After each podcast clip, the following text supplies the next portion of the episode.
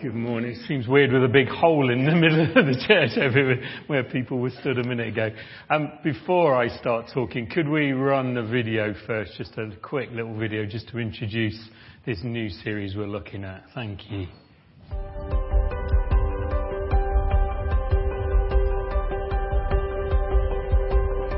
Well, we're on one of those famous Roman roads heading into Rome behind me. We've been developing this new resource on the book of Romans, surely the most influential letter that's ever been written. And just as all roads lead to Rome, we're encouraging you, get involved in this Romans course. It's going to help you get confident in the gospel. Paul's mission in writing Romans is to unite the believers and to raise their confidence. I'm not ashamed of the gospel, he says. It's the power of God for salvation. Let Romans inspire you as well.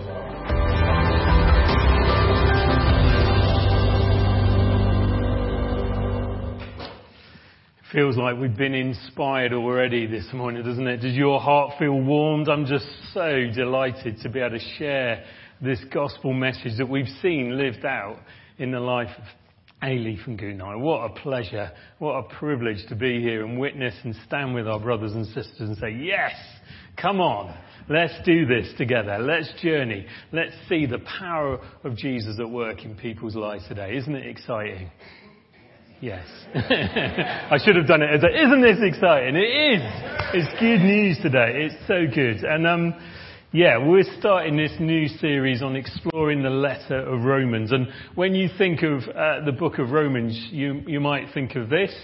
I like that picture of a Roman. This chap just eating his pat lunch by Hadrian's Wall. Uh, you might think of it as, oh, it's a weighty, heavy book. It's just, oh, it's Paul's greatest letter. It's this, oh, it's weighty. You might be someone that, as you start thinking about the book and the, the, the kind of meat that we're going to be digging into, you might be going, oh, Romans, it's, oh, there's so much going on in it. Or you might be like one of my favourite Christmas characters, the, the elf that's just like Tigger and going, yes, it's Romans. I can't wait to dig into some of this stuff. Wherever we're at today, my prayer is that we see it a bit of a journey that we're going on as we go through Romans. This is a, an amazing hill in the Lake District called Helvellyn that I've climbed uh, with my family, and it's um, beautiful. It's stunning. Um, I could tell you a lovely story about how we got halfway up with our little dog and my young Erin at the time, about age 12. The cloud came in and it all got a bit tricky, and so they turned round. Me and Callum, we can do this. Callum, age 13, we're going up to the top and we reached the top. The cloud came in, the snow was on the ground, and we were like, we're not going down off Striding Edge. That's the bit I wanted to do. But I, I did well just to find my way back. But that exhilaration of climbing a mountain, of feeling near to the Lord, of trusting Him, and even more exhilaration and awe and wonder as I came down in one piece was amazing. And I pray that Romans is like that for us, that we go, oh, it feels like we've got to conquer this thing. It's a big thing. But I pray that we meet with Jesus as we dig into His Word. He always promises to be good and faithful when we seek Him. J.I. Packer says this. Uh, this is the view from the top, and there's that striding edge bit that I never got to do. I'm going to go and do it. I am going to do it. Paul, uh, Packer says this Paul's letter to Rome is the high peak of Scripture all roads in the Bible lead to Romans, and all the views afforded by the Bible are most clearly seen from Romans. We're going to get this hilltop view that Romans brings as we look over all of Scripture and go, ah, that's what Paul's doing. He's pulling all of these threads, all of these bits together to help us see Jesus more clearly as we stand and look out from this book of Romans. So I hope you're excited. I hope you're up for the challenge of being transformed, just as people through the years have been changed and transformed as they've read the book of, of Romans. People like Augustine and Luther and Karl Barth, these kind of legends and heroes of faith. Am I open this morning? Am I open, just like Ailey and Gunai have been open to see what the Lord is going to do in my life? Am I open to be transformed as I read His Word and dig into it? There's a little image there that the Bible Society have put together to sort of help you see, and I'm not going to explain that at the moment, but we're on this little journey down here. We're going to start with the gospel today, and we're going to journey through sin, salvation, peace, freedom, hope, mystery devotion, community, and mission. We're going to go on a journey in these next 10 weeks leading towards Easter, seeing Jesus as Paul unpacks this amazing letter to us. And so you might be thinking, well, what is this book of Romans? What's it about? Well, it is written by Paul. It's this letter to his friends, to these people that he knew. And it was written by Paul, probably from Corinth, I think, and it was probably written around 57 AD. And he introduces himself with these amazing words in verse 1. He says, Paul, a servant of Jesus Christ, of Christ Jesus. Other versions sometimes say a slave of Jesus. It literally means I'm going to put my trust, I'm going to serve others as a servant. And in a world where 30% of the Roman citizens were slaves, Paul proclaims to be this slave of Jesus Christ. He's not resentful about that idea. He sees himself as a servant. Our culture likes the idea of freedom. We don't like to be told what we can do. We want to be free. And yet Paul says his freedom has come as he's submitted to Christ, as he submits, just like Alif and Gunai have gone down into the waters and says, yes, Jesus, I'm going to live for you we know that freedom that Jesus brings when we submit to Him. Paul has had this amazing journey, isn't he? He was Saul and his life has been literally turned around. He's become the most influential Christian missionary of all time. The letter of Romans captures the essence of this good news. Paul, the one who's literally been blinded by Jesus, he's met with him, he's encountered him, and his life has changed. He now wants to visit these people in Rome, but sadly he never gets there. He only ends up in Rome in chains. He doesn't get to meet them in person. He gets to meet them in chains. And eventually he dies at the hands of the authorities there in Rome. So that's who it's written by. And who's it written for? This was probably the best photo or image, uh, artist's work of what maybe the early church gathering in, in someone's home might have been like. This good news had reached to Rome, and they reckon there might have been around 200 Christians already there in Rome. And it reached there before Paul did anything to help them, before they received his letter. Some people think it might have got there through the Apostle Paul. Others probably believe that actually there were some there who were merchants on the day of Pentecost and they heard the good news and they went back to Rome. And so they reckon there was about five house churches in Rome where this good news was beginning to spread. And we can find out what these people were like. Um, they were a diverse group. Uh, the book of Romans, if you get a chance, have a read of it. It takes you about an hour to read, but have a read of chapter 16. Chapter 16 is amazing. It's basically when we have a letter, we go, uh, dear Tony, this is Mark. Uh, really nice to meet you. Let me tell you about everything. The book of Romans and lots of these old, these New Testament letters do it the other way around. They introduce who the writer is, and then the final chapter is all the, ah, oh, it's really nice to see you, Tony, and then lists all the people that he's met at the end. Chapter 16 is this beautiful Paul saying, look at all these people that I know and love. Send my greetings to. Greet Priscilla and Aquila who risked their lives for me. Greet the church that meets in the house of my friend Epaphroditus, uh, the first convert from Asia. And I love this one. Greet Rufus, chosen in the Lord, and his mother, who's been a mother to me too. Isn't that lovely? Paul knows these people. This is a relational church. They know their lives well. They connect well with each other. Isn't that a beautiful image of church, of life? And Paul's going, come on, greet each other, look after each other, welcome each other. I'd love our church to be more and more like that. We are a loving, welcoming church. But to know our lives and relate well to each other and to care for each other and to have people say of us, look how they loved each other. So here's this church, a real mixed bag of people. Um, those that were mentioned in the, they had different names. So some were Greek, some were Latin, some were Jewish, some were wealthy, some were poor, Jews and Gentiles. A real mixed bag of people doing life together. Messy. A bit like our lives when we come in here and meet together. We're different, aren't we? We're messy. We rub each other up. But Jesus unites them and brings them together. And some of the things that they were facing, they would have been facing persecution. They would have been hiding in secret, gathering in these rooms, opening the letter from Paul. They would have been tired from their work. They would have felt oppressed. And yet, they were hungry for the truth of the gospel. As they gathered and pored over this letter from Paul, they were hungry. We're so thankful, aren't we, today, for our freedom that we have in this country to gather here this morning, hearing Ailey from Gunai's story of not having that freedom, not being able to meet and gather and find out more about Jesus in their own country. And so, Lord, we are so thankful for the freedom we have today. But I'm challenged. Am I hungry? Am I like that early church that go, Lord, I want to open your word. I want to dig in. I want to know you more. And we're challenged and prayerful for those that are persecuted today around the world, those Christians that can't meet, that are gathering behind locked doors for fear. Lord, would you be with them today? Would you strengthen them? Would you keep them? Would you be their provider and hope, I pray. And so that's kind of who Paul is a little bit, and I've done this quick. That's who the church is.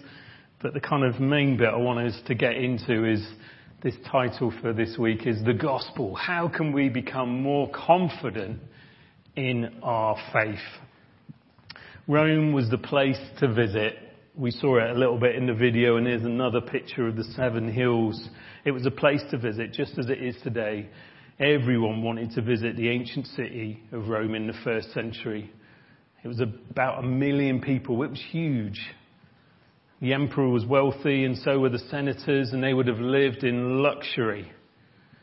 It was a city that proclaimed wealth and power and victory to the world. While others wanted to visit as a tourist, Paul didn't. He wanted to go as an evangelist. Rome didn't hold anything for Paul. He had something to share with Rome, the good news of our Lord Jesus. And so he says these words, that is why I'm so eager to preach the gospel also to you who are in Rome. For I am not ashamed of the gospel because it's the power of the God that brings salvation to everyone who believes. Great words for us today to hear. I am not ashamed of the gospel because it's the power of God that brings salvation to everyone who believes. The fact that Paul had to declare, I'm not ashamed of the gospel, maybe indicates that he felt some of that internal conflict himself. He's declaring, I'm not ashamed. He's, he's trusting and believing. Paul knew what it was to have be intimidated and to question whether that simple message of Jesus was compelling enough for this culture of the glamour of Rome. But Paul knew what it was to encounter and to have lived his life transformed by Jesus, the one who is risen from the dead. Now, after years of experience, Paul was convinced that Rome needed Jesus, just as our world needs Jesus today. And if I'm honest, and I am going to be honest with you now, sometimes I'm ashamed of the gospel. And you're like, well, Mark, you're a, you're a minister. You've got it all sorted. Surely you, you know what you're doing. You trust in Jesus? Yes, I do trust in Jesus. But there's times where I'm quiet in my faith. I don't share Jesus as openly as I should. I don't tell my friends and my families. I look at their lives and think, well, that they're sorted. I don't want to disrupt their lives by talking about Jesus. Forgive me, Lord. Forgive us when we don't share Jesus. I can be a bit like that father who comes before Jesus and goes, Would you heal my son? And then he says, I do believe, help me to overcome my belief. And maybe you're a bit like that. Lord, I do believe, but help me with my unbelief. I really do believe in you, Jesus. I love you and I'm for you. I want to run this race for you. But there's times where I don't have that same conviction that Paul has. It says, I'm not ashamed of the gospel. I want to be someone who's changed, God has changed my life, and I'm not ashamed to tell others about Jesus because He is good news for this hurting world that we live in. Come, Lord Jesus. Come and fill our lives. Come and fill us afresh. Jesus, I need you more. I do believe in you. Jesus, help me in my unbelief. My prayer for myself and this church is that as we dig into Romans and we study and learn together, that we become more like Paul, more confident in our faith in Jesus, more alive because of the power of the gospel in each of our lives, and eager to preach and to share the gospel. I say to us, come on, let's do what we believe. Let's share Jesus. Let's live this life for him. He is the one who saves. Come, Lord Jesus. And this gospel is good news. The Greek word is euangelion, gelion, referred to the announcement of good news. It would be like saying, it's a girl. I've got a new job. My football team won. That's what it means. Gospel is good news. And the Roman Empire were used to proclaiming good news. They were used to saying, we've won this victory. We've brought peace here. They would have declared that Caesar was the one who brings peace. He was the son of God. He was Lord. He was Savior. Paul is literally squaring up to the Roman Empire and saying, no, Jesus is good news. He is the Son of God.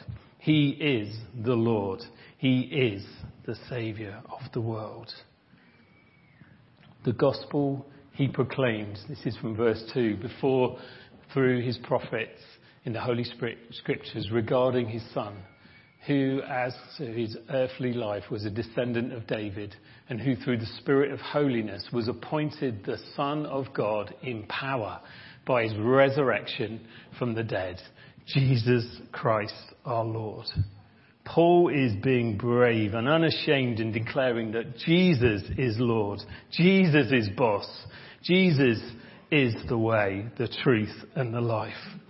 The gospel isn't new news, Paul is saying here. He's saying it fulfills everything that the Old Testament proclaims. And we're going to see lots of that as we read Romans. Yet the people of Israel, God's Old Testament covenant people, had become part of the problem that they were meant to solve. So Paul is declaring, here is Jesus, the one who can save the problem of being separated from God, who can conquer sin and death and rescue all people. Good news. Gospel news. I'm going to read you a quote from this book. I recommend this book to you if you want to dig into Romans a bit more. This is what our series is based on. It's a, by Andrew Ollerton, who spoke to us at the B1 service. Romans, a letter that makes sense of life. Grab this. It's really readable and accessible and just great and just helps you read uh, the book of Romans with fresh eyes as well. He says these words. The faithful mystery of Jesus, even to death on a cross, has broken the curse of sin and death and released God's blessing to all people. God's Spirit is now calling out a new humanity, the people of the Messiah, to bring hope to the world. This is the good news of the gospel. Jesus' death and resurrection has changed everything. It's changed history. Paul knows that he can't change the world, just as you and I can't change the world. Instead, he knows, as he says again in verse 16, it's the gospel, because it is the power of God that brings salvation, what, to just a few people? No, to everyone who believes. It's God's power that brings people to be saved through faith and trust in Jesus, just like we've seen today with Ailey from Gunai. And that power in the gospel comes from the risen Lord Jesus. Verse 4 says this, that through the Spirit of holiness, Jesus was appointed the Son of God in power by resurrection from the dead. Death and sin have been defeated by Jesus, the Messiah. New life and eternal hope are now available for all. This is the gospel of God. This is good news for everyone here today and for our world. Hallelujah. Thank you. it's good, isn't it? I'm going to just show you these little images, and I might actually, thinking about it, I'm, I'm not going to rush it. I might even put something in the top of refresh on this. I think it's good. We sometimes just see um, the salvation, the gospel as being good news for me that I'm forgiven. But it's more than that. It's like these nesting dolls. It's relational. We're reconciled one to each other. And it's also cosmic. It's even bigger than just me and you. It's that all things are being made new. Isn't that amazing? I will unpick that more and you can have a read of that maybe in Refresh this week. But I want to land by just challenges and again about Paul's words. For I am not ashamed of the gospel because it's the power of God that brings salvation to anyone who believes. How confident are you in the gospel? How confident am I in the gospel? I trust and pray that we all become more confident in this amazing good news of Jesus, the one who has the victory, the one who saves, the one who sets people free, who brings freedom and life. He's changed the world and changed eternity. He has brought freedom for the captives. Come, Lord Jesus, we say. I want to be someone who's not ashamed of the gospel in how I live my life and how I share Jesus. I want to be someone who has opportunities to speak of God's new, good news wherever I go. And I was struck by two songs that have been earworming in my head this week. Uh, do you ever get that when you get songs as you read a bit of the Bible and they stick in your head? Both of them classic 90s ones. I'm going to give them a go to finish. I want to be someone who can sing these words. The first one is from um, uh, He is the Lord and He reigns on high. Verse 2 says this, Your gospel, O Lord, is the hope for our nation. You are Lord. It's the power of God for our salvation. You are Lord. There we go. You got that one, yeah? I want to be someone that can go around singing that. God, gospel, O Lord, is the hope for this nation, your world, Lord. Your kingdom come, I pray. And the second song, I've been finding some of my old delirious stuff that I just loved when I was first worshipping and drumming. Um, he sings it, doesn't he? Martin Smith. I'm not going to do his voice for you, but Jesus. I can do that one. I can do it. Jesus. um, what does he sing? He says, I'm not ashamed of the gospel. I'm not ashamed of the one I love. And that's exactly Gunai's words, wasn't it? I love you, Jesus. I'm not ashamed of you. I'm going to proclaim your goodness to everyone I meet because you are good. You are God and you love me and you love this world. We thank you, Jesus. We do thank you. Thank you for Jesus. It's all about you, Jesus.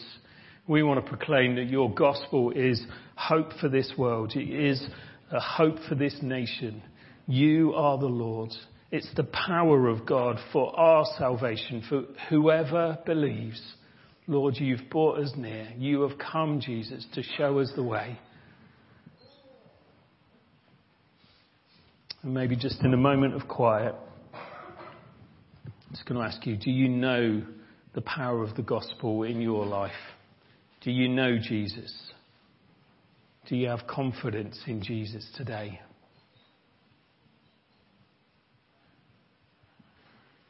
Maybe there's someone here who doesn't know Jesus but has looked and heard the story from Elif and Gunai, has heard these words uh, from Paul in the book of Romans, and they say, Yeah, I want to trust and believe in Jesus. Say yes to Jesus today if that is you. Put your trust and your hope in Him. And if you want to know more, come and come and do Alpha, come and explore, come and ask the questions. And if you've been inspired by baptism today and you believe and you've got confidence in the Lord, but you want more, come and be baptized. Come and give your yes to Jesus and go through those waters and say, Yes, Lord, I'm here. I'm ready. I want to keep going with you, Lord, because you are good news. God, we thank you. Thank you for Jesus. We thank you and we love you. Amen.